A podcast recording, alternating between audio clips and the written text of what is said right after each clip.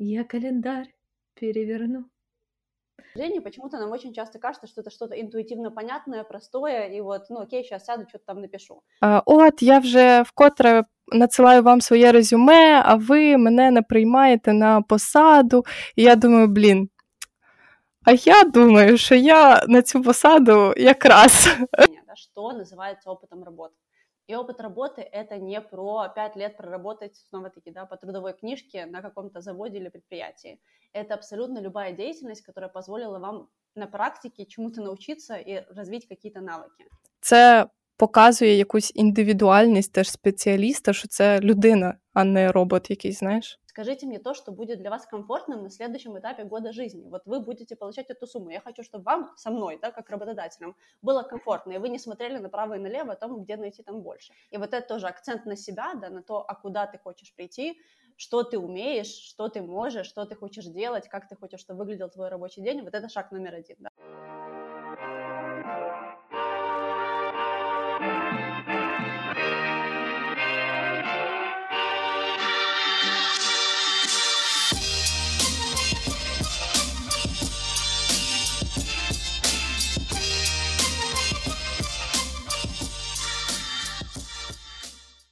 Привет! Это Storytelling подкаст, первый украинский аудиосериал о жизни поколения Z.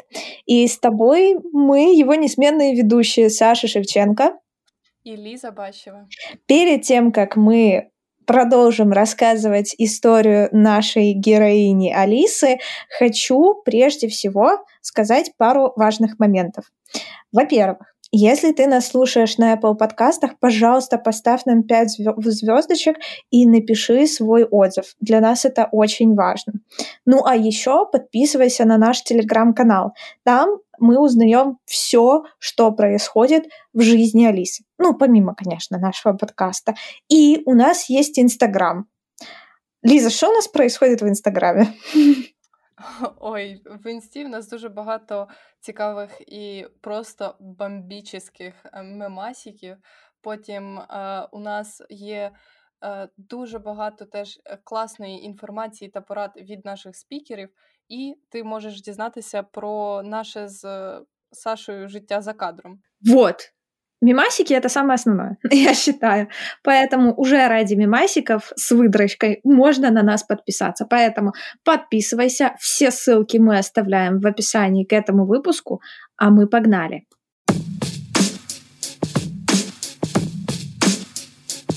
Так, переходим э, к новостям с полей. Мы получили новую весточку от Алисы. Она уже переехала успешно э, в Мегаполис о котором это, она так давно мечтала. С родителями там, конечно, я представляю, что происходило, учитывая то, что она нам рассказывала в предыдущем выпуске.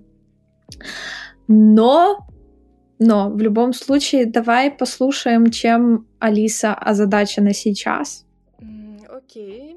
А поки в мене є варіант по житлу залишитися в Каті, треба вже стартувати шукати собі роботку.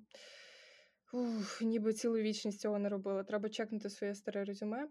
Виходить, що ж, е, скільки то. Так, два з половиною роки назад я його писала, коли ще тільки влаштовувалась на цю першу роботку. Ще той, звісно, досвід, звісно, ну. Да, я думаю, эта история знакома всем и каждому, кто первый раз ушел со своей первой работы и отправился в это самое свободное плавание, когда у тебя уже есть опыт, но как бы опять это все проходить. Вот, уже и забыл, как это делается. А, но расскажи, как ты искала свою предыдущую работу. Ой, мій досвід він просто чудовий, якщо чесно. Я до сих пір не можу повірити, що це відбулося зі мною. Я тільки но закінчила університет.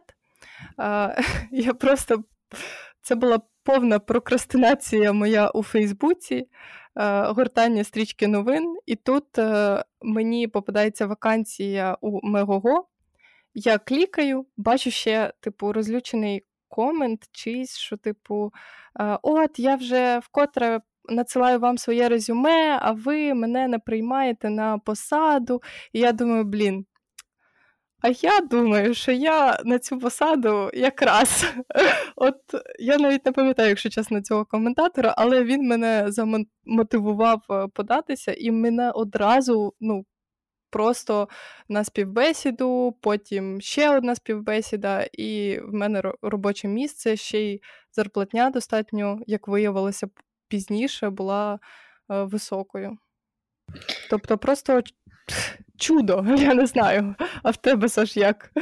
Я не нашла работу через Facebook Ads. Я на самом деле, мне помогли старые, мне помог мой старый добрый нетворкинг. Э, работу я искала месяц типа таким старым, добрым э, дедовским способом, через Work.ua и Работа.ua. Я подавалась просто на все, что мне было интересно, и везде либо на той стороне мне не подходили эти люди или компания, либо я им не подходила. И это был реально месяц тяжелый, когда ты просто, ну, ты делать тестовое — это тоже работа. И ты, получается, работаешь, ну, тупо нон-стопом. На выходных ты делаешь тестовое, на будние дни ты работаешь. Вот. И потом мне просто знакомая порекомендовала меня своим знакомым, точнее, подруга порекомендовала меня своим знакомым. Вот. Со мной так связались. Эм, пригласили на собеседование. Я пришла на собеседование, это была пятница, 3 сентября. И меня проводят там в э, переговорку и говорят, ты посиди тут немножечко, мы сейчас одно дело закончим и к тебе придем. Я говорю, хорошо. Буквально проходит 5 секунд, и я слышу, как доносятся э, звуки песни «Я календарь переверну, а там 3 сентября. Я не знаю текст этой песни, простите. Я не Ти знаю. зрозуміла, що це твоє місце, да? Я не знаю текст этой песни, простите. Но в этот момент в сердечке что-то ёкнуло. И я поняла, что с этими товарищами мне точно по пути. Вот. Ну, в общем, на резюме, о, на интервью мы все друг другу понравились, я сделала тестовое, и решение принималось вообще просто на вот так. А до этого я рассматривала еще одну компанию, и типа там меня просто, ну, это было даже не собеседование, это был просто какой-то допрос, знаешь, там не хватало тупо лампы. И все, типа, какой у тебя опыт работы? А расскажи про подробнее про твои фейлы. Какие там были KPI? Где ты налажала? С какой был убыток? И ты такая, типа... Жах, просто жах. Стары. Да. Монстры. Было примерно... Было и такое в моей жизни. Вот. Ну, короче, э, работу можно найти, как оказалось, и легко.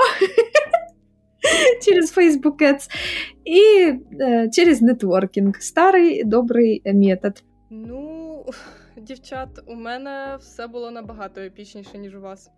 Я, можна сказати, вибила собі роботу сама. Та? Після закінчення універу залізла на роботу ЮА, і все, поніслась душа в рай з тими вакансіями.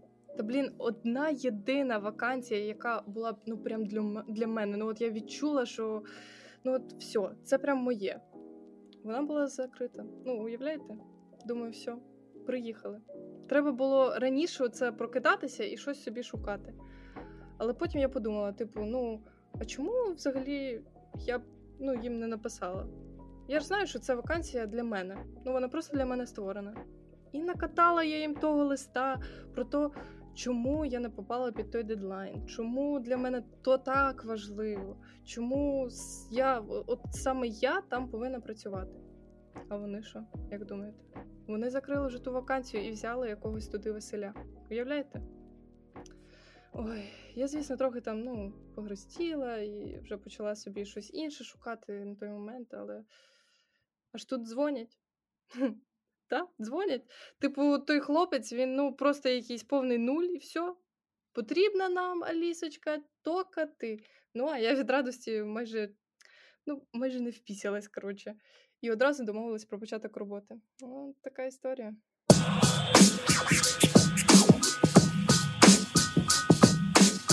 Давай послушаем, что нам скажет, расскажет вообще сейчас э, наша гостья Анна Мазур, Это основательница Happy Monday. Happy Monday — это карьерная платформа по рекомендациям компаний, вакансий и путей развития карьеры. А, плюс у них есть свой как медиа портал, медиаплощадка. Они там публикуют огромное количество материалов, связанных с карьерой, с работой. Э, я, когда была юной, зеленой еще, ой, эти молодые года уже не те. А вот. Я очень много у них статей читала и почерпнула для себя достаточно много, что мне потом помогло в работе и в нынешней в том числе. Поэтому те, кто еще не знает, рекомендуем. Мы все, как обычно, к выпуску прикрепим. Слушаем. А, ну, тут, знаешь, есть синдром пустого листа, когда у тебя 10 лет за плечами опыта, а есть момент, когда на самом деле, да, в начале карьеры и правда ты не знаешь вообще за что там зацепиться и что писать, потому что там конкретные работы и какого-то, не знаю, агентства, компании, там, трудовой книжки, да, как таковой не существует, и там ты нигде не работал официально. А на самом деле я удивляюсь, но до сих пор очень часто молодые ребята меня спрашивают, вот, а, типа, писать ли опыт, который ты не работал официально, да, то есть особенно учитывая, сколько сейчас фриланс-проектов, личных проектов и так далее, это все является делиться опытом, да, поэтому на самом деле такой вопрос многогранный. Вот с одной стороны, наверное, то, о чем, в принципе, хэппи Манда, о чем я очень часто говорю, о том, что, к сожалению, у нас ни в школе, ни в университете, да нет предмета о построении карьеры мы этого не умеем делать, нас не научили это, не понимать свой опыт, не там, чувствовать свои сильные стороны и таланты, не, естественно, правильно это излагать, продавать, когда ты идешь там и непосредственно ищешь работу. Это то, в чем сложность, да, и это то, что, наверное, стоит признать на этом моменте, когда ты понимаешь, что, окей, я готов там менять работу или искать работу, но я не знаю как. А, к сожалению, почему-то нам очень часто кажется, что это что-то интуитивно понятное, простое, и вот, ну окей, сейчас сяду, что-то там напишу. Но это потом получается черти что, да, с чем ты не можешь найти работу, потому что оно, ну, не соответствует той даже профессиональной этике, которая есть сейчас, например, там среди рекрутеров и там HR рынка. Вот, поэтому, наверное, первое, чтобы я попросила, да, из чего там а, советовала бы начать, это с того, что относиться к поиску работы как к работе уже, которую нужно выполнить качественно, в которой нужно разобраться, в которой нужно выделить этап до анализа, изучения и понимания, что происходит, и лишь после этого приступать к тому, чтобы рассылать там какое-то количество резюме на те вакансии, которые вам нравятся. Вот мы, на самом деле, тут можем долго говорить, много для этого сделали, да, у нас есть там книга о том, как создать резюме, доступная на 34 страницы с пошаговым рецептом, да, это то, что я надеюсь, что может помочь, потому что, правда, вопросов и нюансов очень много. Что еще, к сожалению, на рынке у нас происходит, это такая, знаешь, культура не только в сфере поиска работы, культура правильных ответов. Вот должно быть вот так, нужно делать так, фотку ставить такую, писать возраст вот в этом углу. Вот сейчас этого нет. Сейчас, правда, такая вот то, о чем мы говорим, да, про инклюзию и разнообразие, это не только про людей на рабочем месте, да, это в принципе про подходы к огромному количеству вещей. И сегодня может быть очень по-разному. Но пока вы не разобрались, чего вы хотите, куда вы хотите прийти, какая это индустрия, какой это сектор, да, то есть, грубо говоря, резюме в креативное агентство и резюме в консалтинговую там э, стратегическую компанию будет кардинально разным. Они будут вообще отличаться что по содержанию, что по внешнему виду. И это очень важно понимать. Поэтому вот перед тем, как начать, понять, проанализировать, выбрать время да, для работы над тем, чтобы разобраться, и только потом начинать. И потом с пустым листом точно будет легче, уже будет понимание, что там должно быть, и какую роль этот документ, как минимум, должен послужить во всем процессе.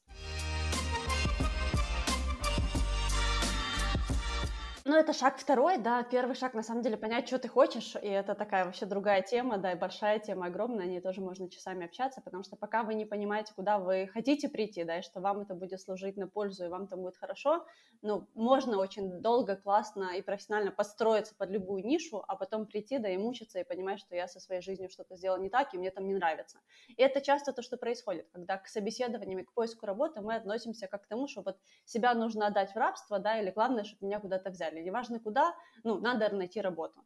И это большая проблема, потому что мы к этому процессу не относимся как к партнерству, потому что я для себя, то есть меня выбирают, и я выбираю.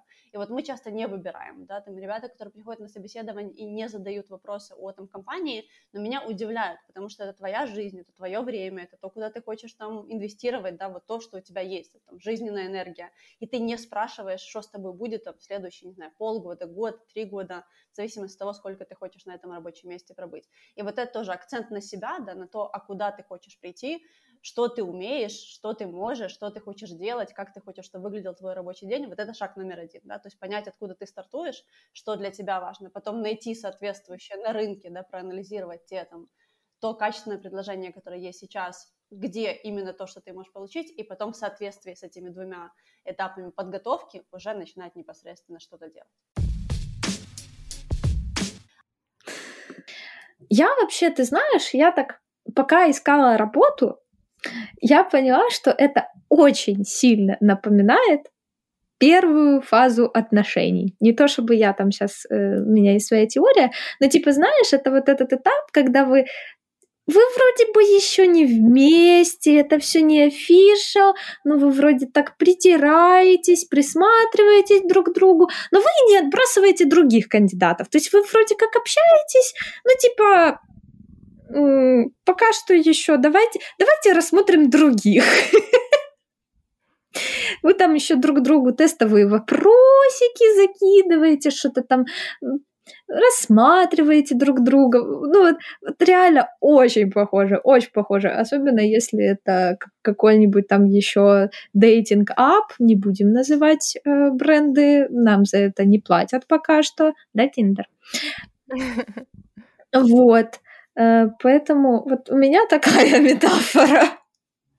Ні, насправді це жиза. От і я думаю, що тут е, дуже важливий меседж про те, що ми все ж таки е, не тільки нас обирають, а і ми обираємо роботу.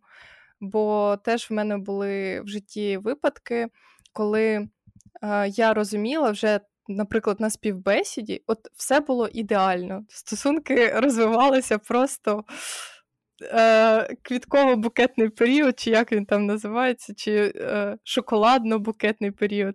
От просто мед. А потім співбесіда, і я розумію, що ну. Що ділі... аб'юзер? Да, на ділі це аб'юзер моїх цінностей. І, типу, і насправді це реально був аб'юзер, бо. Е, Типу, компанія пропагувала певні цінності, але на ділі вона їх імплементувала зовсім по-іншому. Ну, тобто, це було там, наприклад, дуже показово і не так, як я собі це уявляла. От. І це от дійсно важливий інсайт, ти говориш насправді при порівнянні зі стосунками роботи.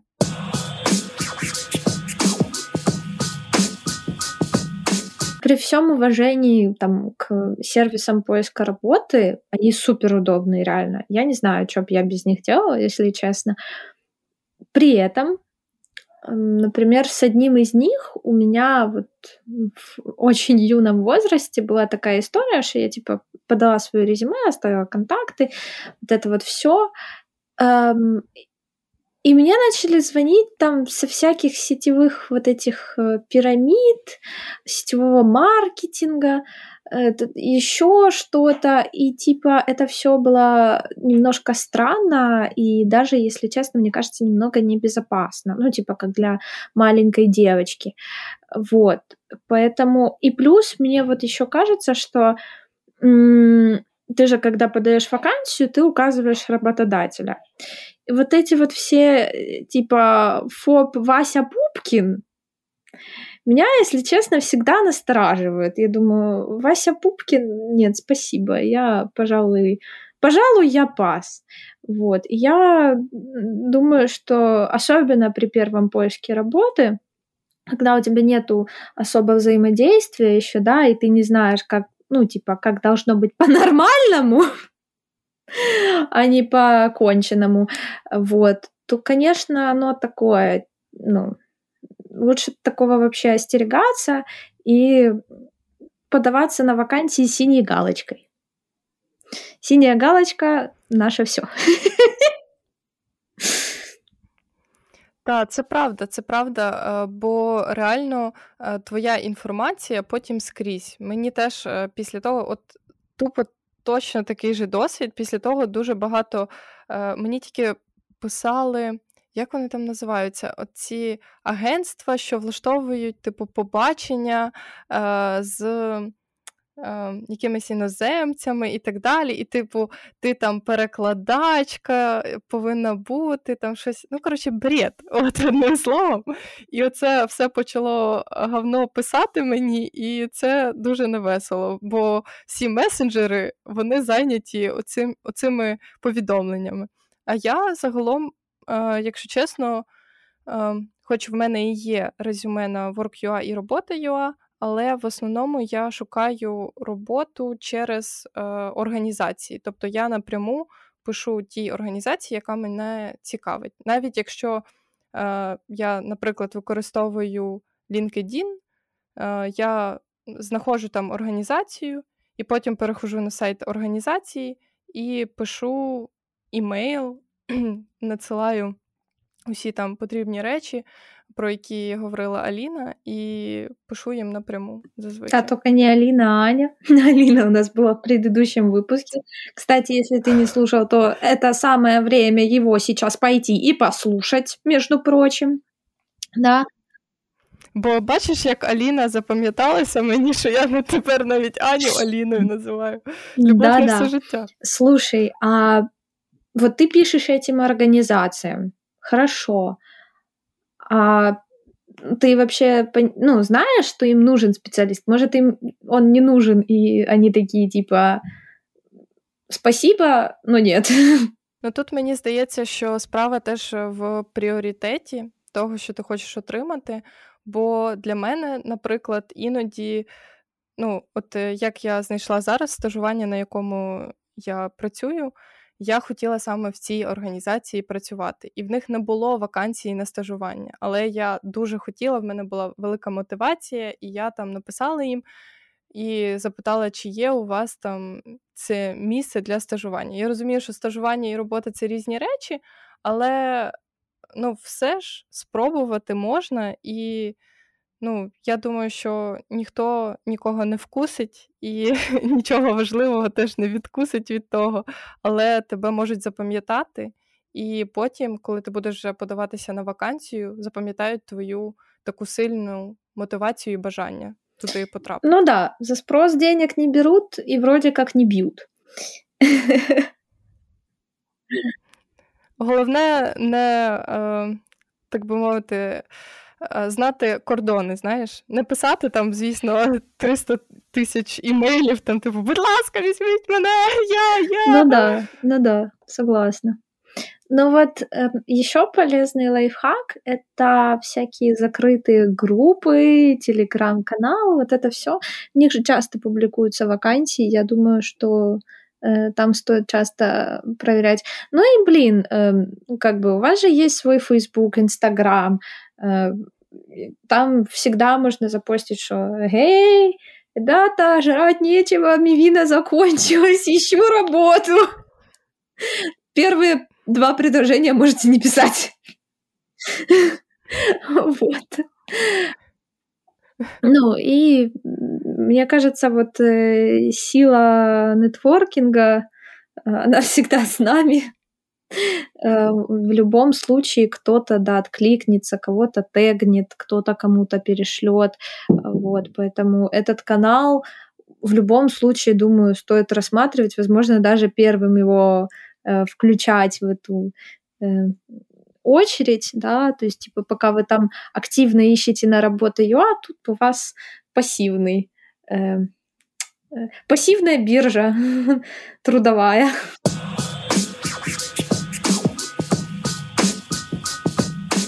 Одна из тоже штук, там, мы немножко этого, ну, там, базово касаемся, да, это, в принципе, про стратегию поиска работы, потому что, снова-таки, очень, ну, большая часть людей думает и верит, что все, что ты можешь сделать, это добавить там какой-то базовый шаблон на работу ей work, ей и вот ждать, либо сам отправлять на миллион, да, нажимать на кнопку, там, откликнуться на все, что тебе более-менее подходит. Так практически невозможно найти работу. Да, бывают исключения, но это, к сожалению, исключения, а не правила, да, без стратегии того, правильной коммуникации, правильного сопроводительного письма, понимания компании, куда ты идешь, да, то есть что там, что там хотят, каким языком к ним нужно обратиться.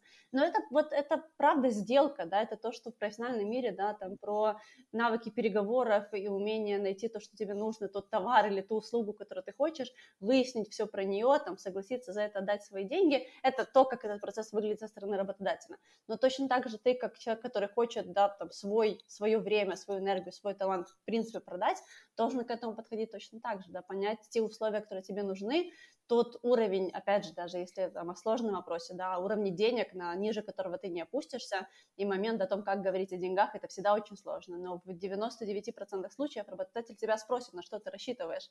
Я всегда даже в этих диалогах говорю о том, что, ну вот, скажите мне то, что будет для вас комфортным на следующем этапе года жизни. Вот вы будете получать эту сумму. Я хочу, чтобы вам со мной, да, как работодателем, было комфортно, и вы не смотрели направо и налево о том, где найти там больше. Вот что является для вас уровнем там жизненного комфорта в течение следующего следующего года, о котором вы можете подумать. Это не такой сложный вопрос, да, почему нам так тяжело говорить о своих потребностях, ну, много здесь в менталитете, да, и проблемах э, там, культурного воспитания, которое есть, не, не про родителей, а про общество, да, там много скрыто того, с чем нам приходится еще бороться для того, чтобы быть реализованными и счастливыми этот момент, опять же, до того, там, вернемся к началу, да, там, даже с точки зрения того, как понять, что ты умеешь, и там, как понять, сколько ты стоишь, это тоже процесс коммуникации. Так, к счастью, сейчас у нас появляется целая когорта профессионалов, которые называются карьерные консультанты. Вот, это люди, да, независимые со стороны рынка. Многие из них, опять же, ребятам, которые только начинают карьеру студентам, оказывают такие услуги абсолютно бесплатно.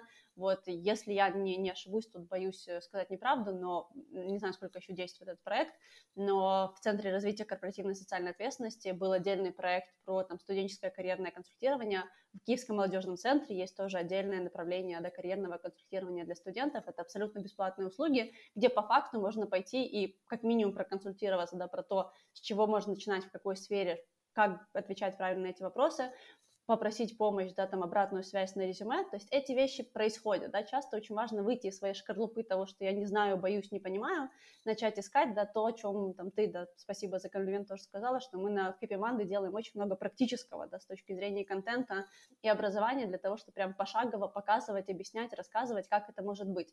Вот тут, ну, называется, кто ищет, тот найдет, да, очень важно просто понимать, что хорошо, на данный момент я не понимаю, как мне правильно ответить на этот вопрос, кто мне может помочь. И вот это вот навык умение обращаться за помощью, да, задавать вопросы, снова-таки то, что часто у нас отрубается в школе, да, о том, что ты не можешь там задать вопрос, потому что все скажут, что ты тупой. Вот, увы, это снова-таки мы забираем это во взрослую жизнь, но это очень сильно мешает, потому что для того, чтобы развиваться дальше, очень важно нарабатывать себе вот эту возможность открыться, показать свою уязвимость и попросить о помощи человека, которого в этом больше опыта. И поверьте мне, ну, в, в большинстве случаев эту помощь очень легко, часто очень бесплатно можно получить и очень близко. Вот, что на самом деле чаще всего происходит больше со стороны такой общей статистики.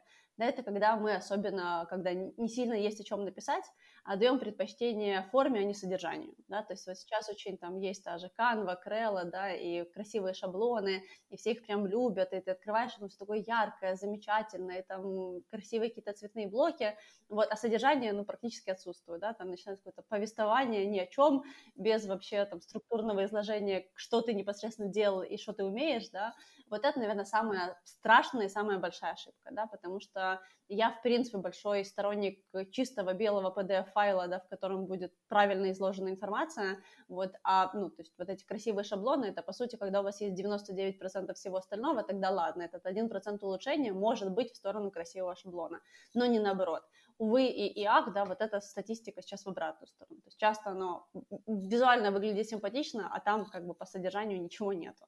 Вот поэтому первое и главное, это, да, понимать правда, что вы умеете, что вы делали. И тут очень-очень важно, да, этот момент этого отношения, да, что называется опытом работы. И опыт работы – это не про пять лет проработать, снова-таки, да, по трудовой книжке на каком-то заводе или предприятии. Это абсолютно любая деятельность, которая позволила вам на практике чему-то научиться и развить какие-то навыки. Да, это, э, не знаю, личный свой там, вы организовали во дворе э, какой-то спектакль для детей, да, или какой-то благотворительный вечер, это уже опыт работы. Да, вы классно ведете, у вас там есть, не знаю, там 3000 подписчиков на Инстаграме, потому что вы делитесь о том, как готовить домашние торты, э, торты. Это уже, э, да, опыт работы. Это то, что вы умеете, то, что вы сделали, это та ценность, которую вы несете, которую оценили. Вот абсолютно любое вот такое проявление студент студенческий проект, волонтерский проект, какая-то part-time работа, фриланс, перевод, помощь маме, да, в том, чтобы там перевести новости с BBC, да, и понять, где искать хорошую информацию, да, и развивать критическое мышление, это уже тоже какая-то практика, да, то есть там, где вы не пассивный такой споживач информации, и вот любым способом, которым вы можете показать, что вы знаете, умеете, у вас есть опыт, у вас вы делали что-то похожее.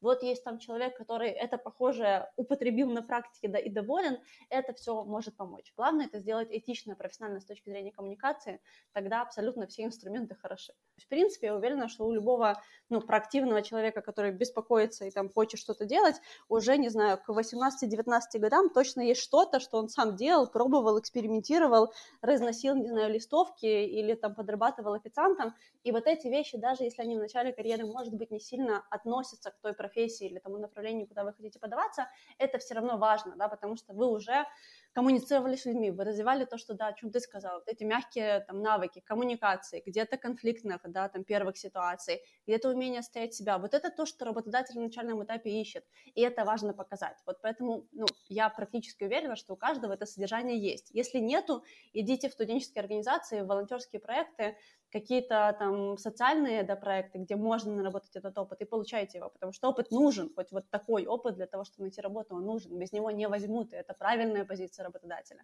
Вот, поэтому, наверное, ключевая ошибка — это, правда, вот отсутствие этого такого подхода к содержанию и умению понять, что ты на самом деле умеешь, и преподать это в, в том документе, который называется резюме. Я просто завжди е, навпаки боялася зробити своє резюме занадто довгим. Я не знаю, звідки в мене такий е, такий страх з'явився, але от е, мені здавалося, що якщо я напишу, наприклад, більше там якогось емаунту цього матеріалу, то його ніхто не читатиме. Ліза, признавайся, было ли что-то в твоей э, истории жизни такое, когда ты сделала очень-очень откровенно херовое резюме. Були грішки, були, якщо чесно. Окей, батюшка, матушка, слухай тоді, коротше. Е, ну, в мене були були хірово е, зроблені резюме, і я дуже вдячна своєму батькові, що він е, давав е, мені поради щодо резюме, бо він е, займає, типу, таку посаду керівну. І він часто приймав людей на роботу, і я думаю, що він, от його поради дуже мені допомогли. От, Але загалом, я коли вперше робила резюме, я просто не розуміла, як я повинна робити цю структуру, з чого, де мені той досвід брати. І мені здається, через то воно вийшло просто якимсь абсурдним максимально.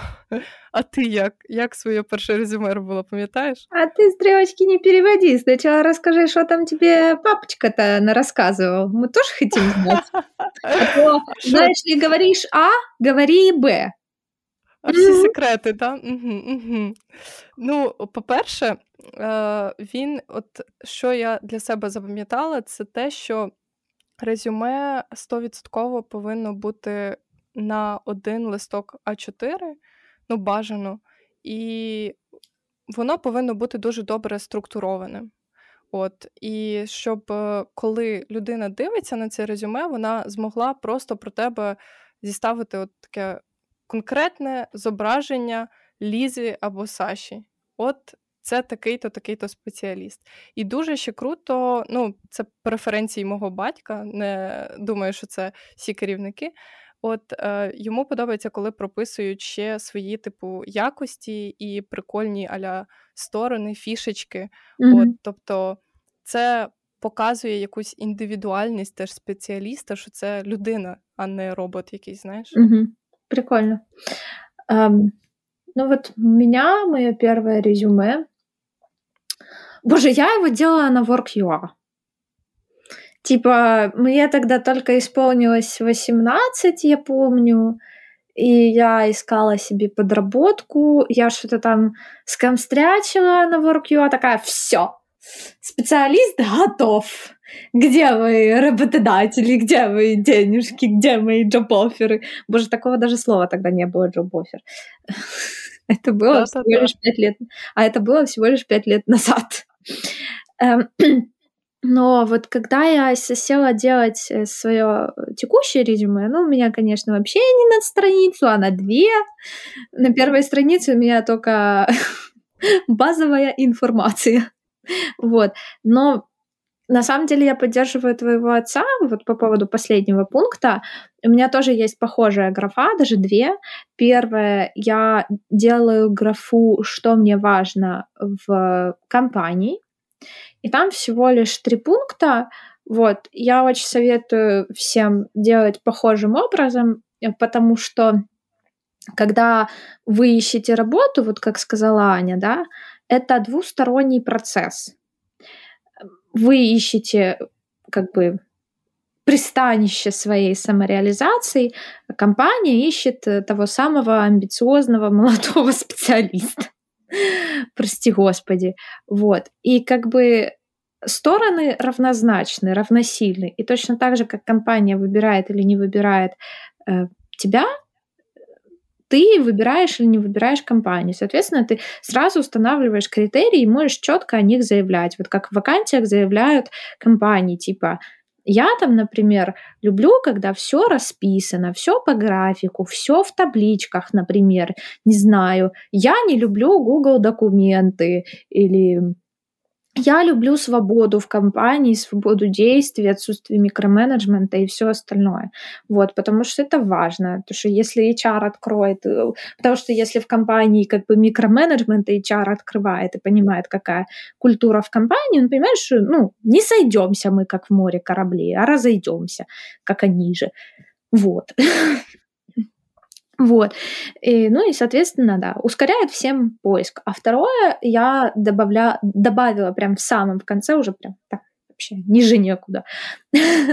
Краткое описание о себе, что могло бы быть полезно, типа мои какие-то там сайдовые проекты, типа подкаст, да, что мне глобально интересно. Я даже написала, какой мой любимый режиссер и группа. Ну, типа, чтобы вы понимали. Ну, потому что это все-таки вроде бы как бы и fun facts, но а вдруг HR или руководитель э, отдела, который ищет себе сотрудника, да, тоже любит там, не знаю, Папа Роуч, Red Hot Chili Peppers, он такой, опа! It's a match, it's a match.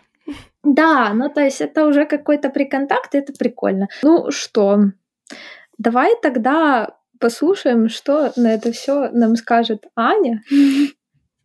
Насколько все-таки резюме должно быть эм, развернутым, как у меня. Это должно быть три тома из разряда, из разряда э, Льва Николаевича Толстого, или все-таки чеховские, э, или все-таки чеховская краткость сестра таланта э, выиграет этот бой.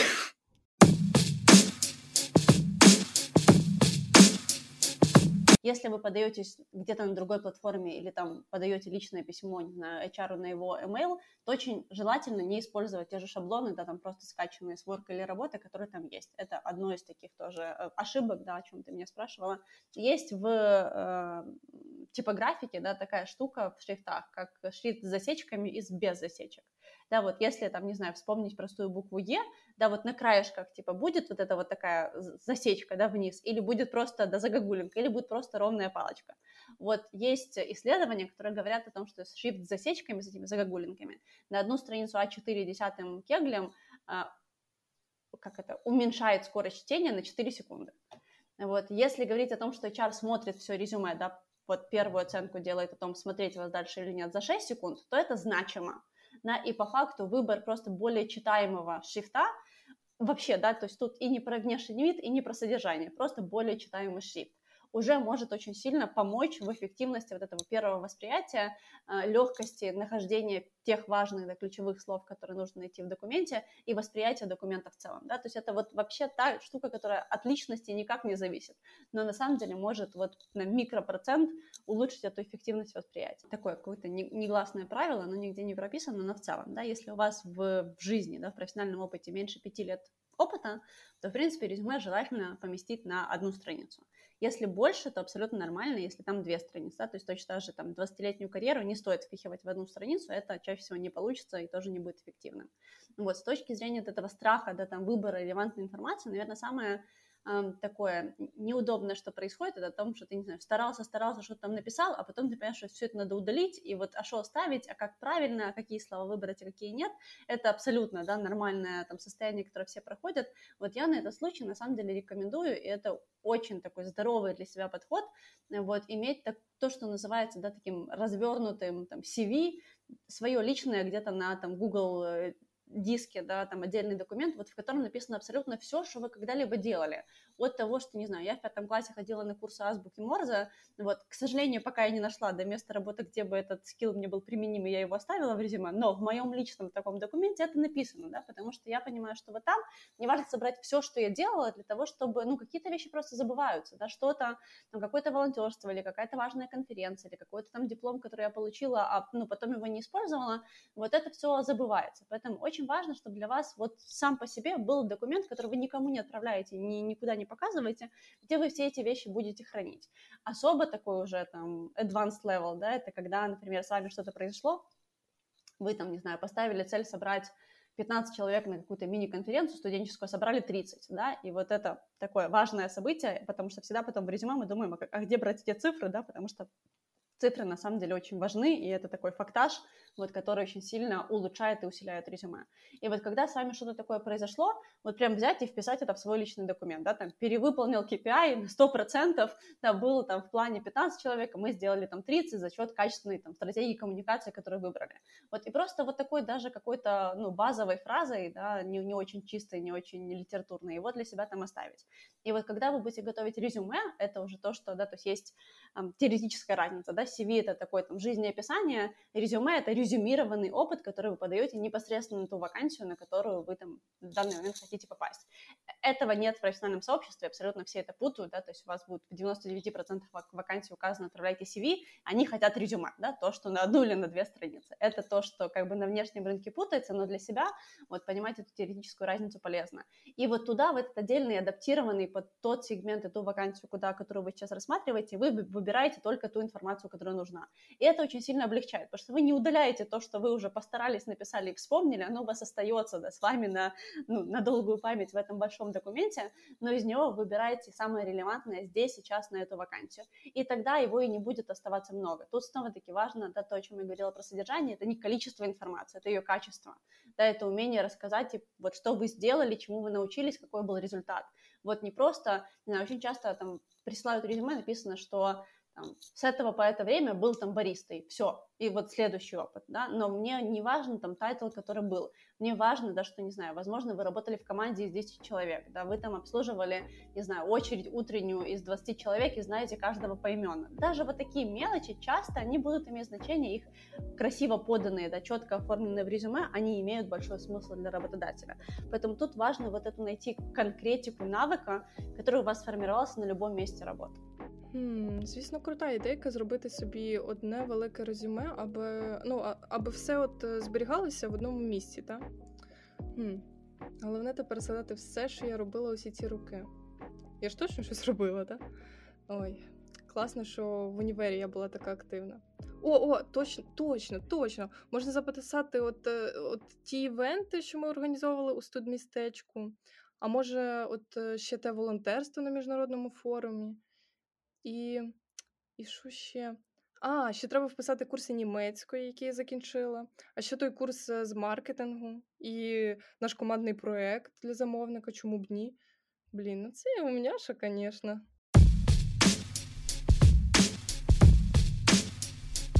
сейчас, к сожалению или к счастью, практически нет того, что называется вот нужно делать так, да, то есть вот правильного ответа, как это будет правильно. Вот без того, что вы не почитали, да, изучили компанию, ее языки, то, что для там непосредственно этой организации важно, вы не сможете ответить для себя на этот вопрос.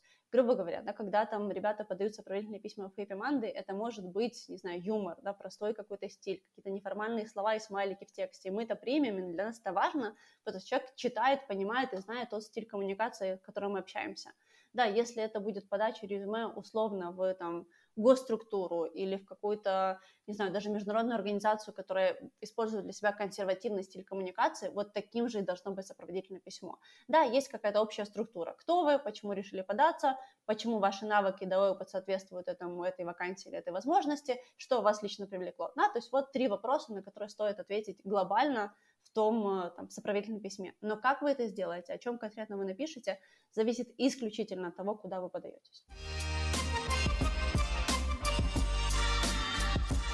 Вот, поэтому я там привыкла рассматривать все-таки классический процесс трудоустройства, когда это условно у вас есть email, да, или у вас есть там форма подачи резюме на вот резюме, сопроводительное письмо и там ваш mail, да, который вы понимаете, как он работает, да, и вот тут я тоже часто говорю, что резюме на самом деле это там четвертый шаг, вот, который должен быть, э, первые три должны быть точно так же хорошо сделаны до того, как э, HR дойдет до, до резюме. Вот, первая штука, которую человек видит, когда получает от вас письмо, это тема письма.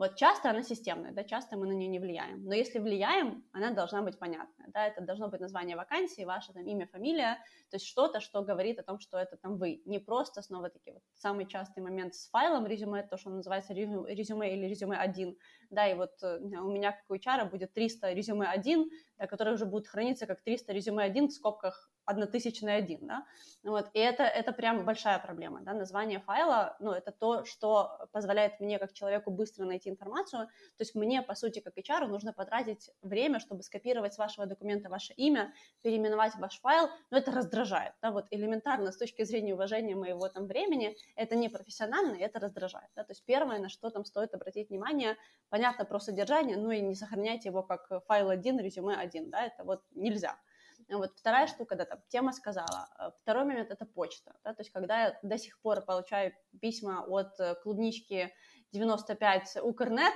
но я сразу понимаю, что я не возьму этого человека. Я не могу даже не открывать резюме, да, как бы дискриминационно это ни звучало, но мы сейчас работаем полностью онлайн, да, для меня этика деловой коммуникации в почта да, в онлайне, она критически важна. Я могу не смотреть вообще на файл, я буду смотреть на то, как человек умеет правильно отправить мне грамотное электронное письмо. Это для меня прям критично важно. Вот поэтому есть сферы, в которых это менее важно, но я с таким мейлом не возьму, да, это один из моментов, который для меня важно, чтобы человек уже изначально понимал. Я понимаю, что от меня будет, ну, слишком много времени потребуется, чтобы объяснить эти правила, я его не имею как предприниматель, которому нужно каждый месяц, да, обеспечивать свою команду зарплатой, у меня нет этого ресурса. Пока это вот да, такой какой-то нарощенный э, дополнительной прослойки жировой, к сожалению, тоже нету, да, чтобы иметь возможность так в рынок вкладывать, да, поэтому это то, на что я буду смотреть. Вот, третий момент, это, да, это вот это тело письма. Э, тоже есть такая штука, да, немножко путаница на рынке, есть то, что называется часто там отправляйте ваше резюме и мотивационные письма, да, на такой там, email. Чаще всего, когда такая формулировка, что отправляйте вот этот документ и вот этот документ, особенно это в международных организациях, больших корпорациях, это момент, когда они ожидают отдельного мотивационного письма, как отдельный документ, приложенный к письму. Да, то есть один файл это резюме, второй файл это такой А4 письмо, почему вас заинтересовала эта вакансия. Да? Там тоже важно рассказать о своем релевантном для этой вакансии или позиции, или там возможности опыте, но больше ответить, почему она вас заинтересовала, да? почему у вас есть мотивация непосредственно предложить себя на эту возможность, что вас э, заставляет, да, и что, почему вам так хочется присоединиться к этой возможности. Вот. есть момент того, что называется сопроводительное письмо, по сути, это тело письма, которое вы отправляете, когда прикрепляете резюме. Ну вот и у моего друга, руководителя большой организации, есть прекрасная фраза, которую я часто использую, о том, что отправить резюме без вот этого тела письма, это то же самое, что открыть дверь без стука в кабинет руководителя, бросить резюме на стол и с хлопком ее закрыть. Вот это прям аналогия, честно, в электронном мире абсолютно точно такая же. Да? То есть, когда я, вот человек мне просто скидывает резюме, на, типа, разберись сама, подойду я тебе или нет. Но это не, ну, как бы это неэтично, это неуважительно, да, это непрофессионально. Это хамство, да, это правда, это такое, типа, вот, на, решай сама, да, то есть я тут ни при чем, я себя скидываю ответственность, типа вот оно.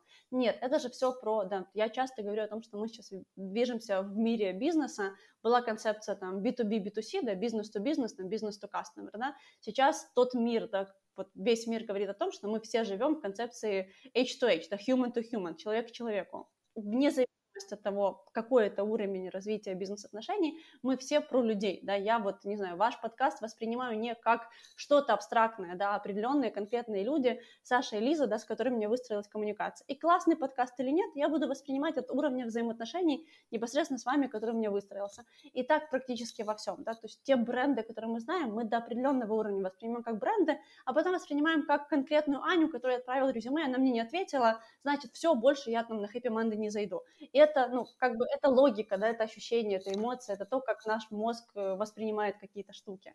Вот это очень важно, поэтому я точно так же, да, есть люди, которые подавались ко мне, не знаю, там, три года назад и подаются сейчас. И я помню, потому что у меня, ну, то есть не то, что я помню, у меня есть файлик, да, со всеми людьми, которые на все позиции ко мне подавались, потому что пока весь HR на мне. И у меня есть эта вся статистика. Я знаю, что если вы там три года назад подавались, я, ну, у меня есть это письмо в почте, я его найду. Поэтому эти вещи, да, они, мы не в вакууме живем, мы все-таки строим отношения чаще долгосрочные.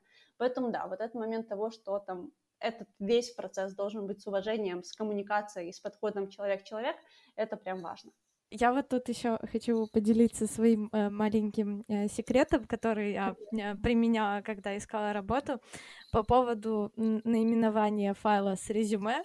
Я обычно в начале пишу единичку и потом нижнее подчеркивание, ну и дальше там типа имя, фамилия, какая вакансия и Ах, хитрюшка. Да, потому что потом, когда HR скачает мое резюме, оно будет первым у него в перечне скачанных файлов. Вот. И, по сути, если подумать, это удобно и ему, и мне, потому что меня будет легче найти, и вероятность того, что меня посмотрят первый, э, повышается.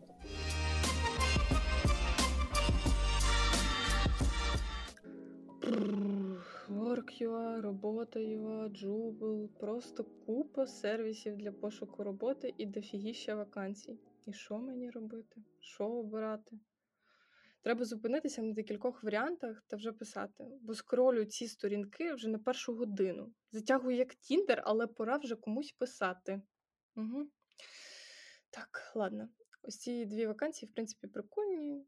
Ну, все. Все, пишу пишу от сюди, от прямо зараз. А от у мене ще виникло питання щодо От в нас стільки листів, і мотиваційний, і супровідний. І от е, я згадала про рекомендаційний лист. От навіть якщо в тебе немає поки що досвіду роботи, ти ж можеш е, ну, чисто теоретично попросити там у своєї наукової керівниці там оцей рекомендаційний лист, або ж е, ну, якимсь чином ще з тими людьми, з якими ти працював та або взаємодіяв, попросити якусь рекомендацію. Наскільки це взагалі зараз важливо, от е, мати цей рекомендаційний лист в э, миксе с резюме тем же? Э, смотри, это такой не must-have, да, то есть это больше дополнительная такая опционная штука, но она особенно на старте, когда, когда у вас там нет большого опыта, она, правда, может помочь. Вот чаще всего рекомендационные какие-то либо письма сразу, либо контакты просятся на моменте уже там условно после собеседования. То есть я понимаю, что у меня есть там шорт-лист из трех-четырех кандидатов, я попрошу их дать какие-то контакты да, или выслать рекомендательные письма и уже буду общаться с там, людьми, которые с ними взаимодействовали, чтобы, правда, сравнить там свои впечатления и там свой какой-то а, да, такое уже там мое ощущение кандидата и его сильных сторон с тем, что там видят и знают люди, которые с ним или с ней там работали на рынке дальше. Вот, но на самом деле я тоже помню кейс, когда к нам подавался, если я даже правильно помню, э, школьник 11 или 10 класса, ну вот он хотел, у нас был э, вариант стажировки в дизайне, вот, и у него были какие-то работы, да, которые он на фриланс-платформах делал, и у него точно же было два рекомендательных письма. Одно от агентства, где он работал, а второе, это тоже был для меня прям уникальный случай, тоже, по-моему, от какого-то агентства, с которым он там фрилансил и делал, но у него его руководитель не успел ему выслать до, до момента подачи, не успел ему выслать, ну, как бы документ, который, да, можно прикрепить к рекомендательному письму. Поэтому парень сделал скриншот из переписки в мессенджера, вставил его в PDF, написал, что вот это мой руководитель, вот его позиция, там, другой скриншот о том, что он занимает такую позицию, и вот он мне в сообщении пишет, что я классный сотрудник, и он мне рекомендует. Он, к сожалению, не успел мне это сделать, там, прислать письмом, но вот я подтверждаю, что это на самом деле так. И на самом деле это было сделано, с одной стороны, наивно, с другой стороны, вся нужная информация мне на самом деле в этих скринах была. И вот даже какой-то такой, да, креативно-безумный вариант, он иногда, ну, то есть он показывает вот это, да, то же самое, какую-то заботу о том, что мне попытались показать, что человек на самом деле имеет опыт, о нем хорошо отзывается его клиент, он попросил эту рекомендацию, да, для того, чтобы показать следующему, там, своему клиенту, что с ним надежно, классно, профессионально работать. Оце всі хочуть від мене ці тестові завдання. А тут одне таке об'ємне, от витрачу на нього як мінімум день. Можу попросити за нього заплатити чи що. Це ок взагалі таке просити? Блін, щось стрьомно. Ай, ладно. В мене вже ж є досвід, і я не така зелена, аби виконувати ці всі тестові безкоштовно. Раптом вони просто потім спиздять мої ідеї всі. Ну, і до побачення.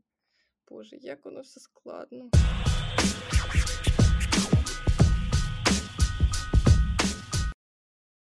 У меня еще есть такой вопрос. А, я сама лично, когда впервые искала работу, у меня еще не было опыта, я там все это делала там очень разными путями. И я знаю, что есть отдельный вид недобросовестных работодателей, которые дают определенное тестовое задание, а потом со словами «спасибо» мы вам перезвоним, исчезают навсегда. Uh-huh. И я лично попадалась на истории, что мы вроде бы как уже все и обсудили, и уже чуть ли не били по рукам, и оставалось только сделать тестовое финально. Я его сделала э, в срок, отправила, после чего девушка мне неделями не отвечала, потом ссылалась на какую-то личную болезнь. В итоге по поводу моей кандидатуры она ничего не ответила. И через месяц я вижу, как э, то, что я им предлагала, они сделали сами. Потому что это было там предложение коллаборации с блогерами, я на этих блогеров была подписана, я просто потом через месяц вижу тег, э, ну, то есть я вижу то, что люди по сути, как украли, не знаю, как это назвать по-другому, то, что я для них сделала. Как не попасться на таких людей? Всегда это, это риск, да, то есть давайте так, если с обратной стороны, там любое, даже самое глубинное, классное собеседование и процесс трудоустройства всегда, ну, максимум там такой тоже базовая статистика, да, она не уверена, что это какое-то исследование, но mm-hmm. это такое, да, больше разговора среди своих, да, то есть где-то максимальный уровень уверенности, до которого ты можешь довести, да, это там процентов 70-75 того, что человек справится, да, то есть всегда остается 25 процентов риска того, что, ну, это не твой человек, и он там не подойдет. Точно так же, на самом деле, на стороне кандидата. Если вы какие-то вещи делаете, если вы там решаете делать это тестовое задание, ну, наверное, на входе, да, тоже такая расхожая фраза из жизненного опыта, да, что как бы одалживать деньги можно только в том случае, если вы там готовы с этой суммой попрощаться, да, вот это такое mm-hmm. какое-то базовое для себя убеждение, вернет тот человек или нет, зависит от него до его добросовестности. Но для себя вы должны ну, отдавать там последние деньги. Это не этично с точки зрения своих потребностей, да, и отношения к mm-hmm. заботе о себе. Поэтому вот есть, да, такое, как бы, ну, убеждение, принцип, не знаю, его может, можно разделять или нет, что одалживать можно тогда, когда вы с этими деньгами готовы пообщаться. Вот, наверное, с тестовым я бы советовала где-то для себя, наверное, взять такое убеждение, да, что если для вас важна эта компания, но вам правда интересно, это тестовое задание стоит делать, но точно так же, да, вот понимать, что это какой-то ваш Lot. Опыт, понимание того, там, больше этой сферы, разобраться, может быть, получить эту вакансию, но, наверное, вот прям отдать эту работу, да, и не иметь к ней претензий. Не всегда mm-hmm. это правильно, да, это, правда, неэтично со стороны работодателя,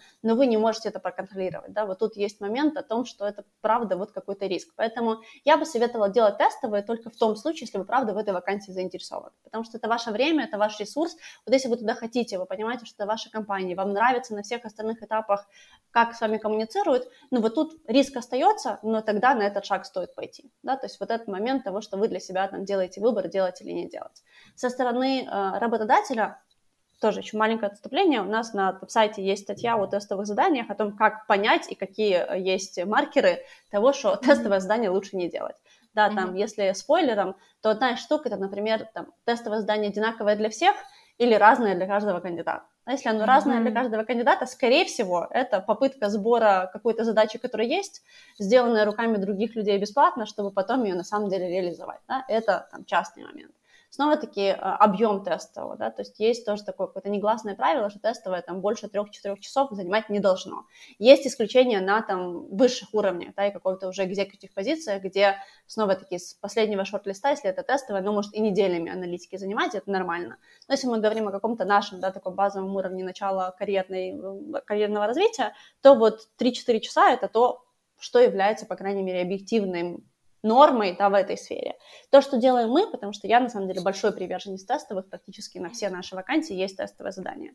Но я всегда пишу первое в письме, что я обещаю, что эта работа не будет использована без там, предварительного согласия человека, mm-hmm. если нам это понравится. У нас были кейсы, когда мы там человека не брали, но тестовая, например, статья или там пост были написаны классно, мы там человека спрашивали, в одном случае оплатили работу, во втором человек там просто сказал, классно, просто берите, мне ничего не надо, я рад, что пригодилось. Mm-hmm. Да, но это дополнительная коммуникация, которую мы провели, которую мы пообещали, сказали, что оно будет так.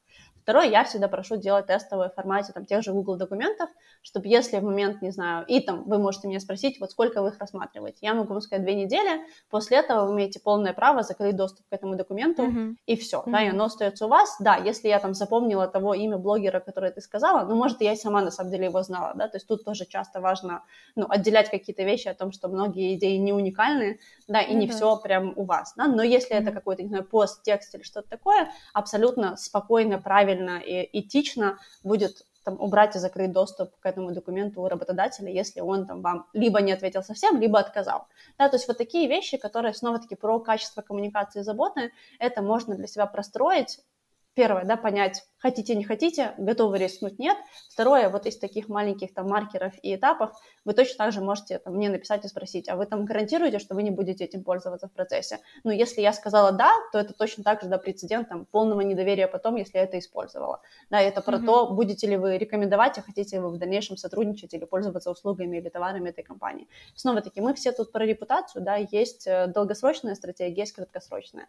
В зависимости mm-hmm. от того, кто какую выбирает, мы тоже для себя выбираем, с кем работать, с кем не работать. И вот тут, наверное, тоже очень важно эту ответственность переносить и оставлять у себя, потому что если вы решили, пошли на то, там, не уточнили, да, не знаю, будет оно использовано или нет, не закрыли доступ, это там кто-то дальше использовал, да, это, с одной стороны, не профессионально с их стороны, но и с другой стороны вы тоже на этот риск пошли, да, то есть ваша ответственность, mm-hmm. она такая же. Вот оставлять эту точку ответственности и принятия решения у себя, это прям очень здоровая позиция. Если решили делать, ну все, отпустите, Сделали, mm-hmm. пусть человек решает, как уже он с ним будет обращаться. Вы точно так же имеете право не делать. Вы имеете право уточнить какие-то важные для вас вопросы перед тем, как делать. Да? Например, там, у меня тестовое часто это прям первый этап перед собеседованием, это прям такой отсев да, по каким-то базовым вещам.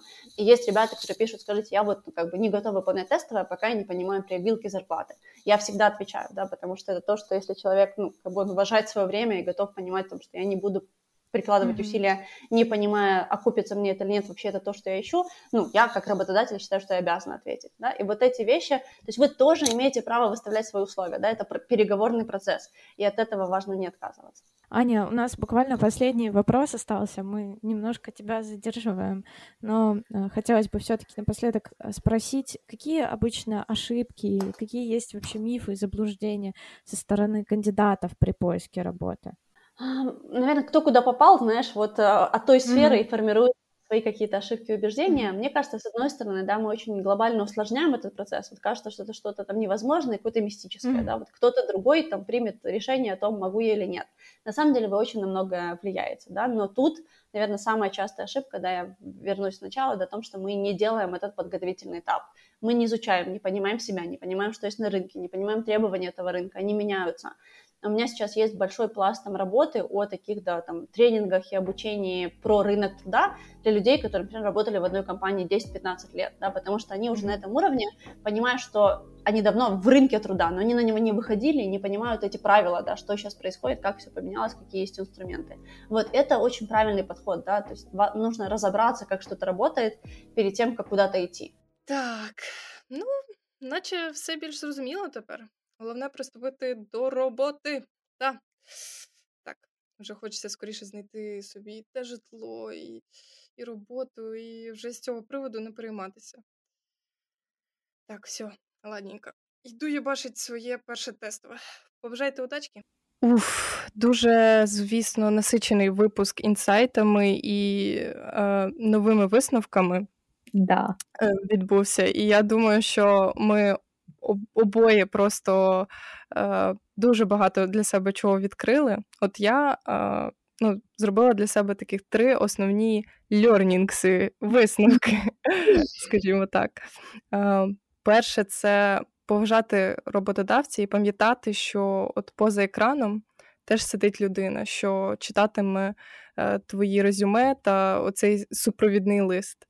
Потім друге, це напевно те, що не тільки тебе обирає робота, от, а і ти в першу чергу обираєш себе те місце тих людей, які тобі сподобаються. І третє, останнє, напевно, те, що видалося мені цікавим, це те, що треба зібрати, вміти зібрати всі свої досвіди, навички в одне таке місце, і е, у потрібний час, наприклад, коли ти створюєш нову резюмешку, їх взяти і відфільтрувати. А mm-hmm. от для тебе які були такі нові інсайти або, може, цікаві штуки? Ну, у меня первое это м, наметить для себя, что ты хочешь от следующего своего места работы Да, как ты себя хочешь там ощущать, работать и быть не только вот здесь и сейчас, да, а там вот в перспективе на год, на два и так далее. И это касается в том числе и зарплаты. То есть комфортно ли тебе будет с этой суммой весь следующий год, комфортно ли тебе будет э, с суммой там x плюс 20% через год, через два года и так далее. А, второе — это то, что нам всем нужно либо перечитать, либо прочитать правила деловой переписки Ильяхова, особенно тем, кто до сих пор пишет «Доброго времени суток» и «Как ваши дела?». А меня... такие люди є?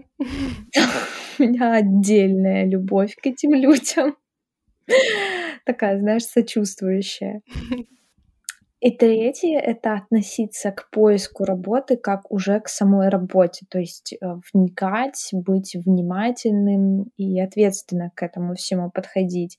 Да, то есть там даже перед первичным звонком с HR почитать о компании какие-то самые знаковые там вещи, типа, например, если это вы устраиваетесь в продуктовую компанию, то, может, она занимала какие-то там э, рейтинги, чарты, не знаю, подборки, еще что-то. У них там была недавно какая-то крутая инвестиция или еще что-то.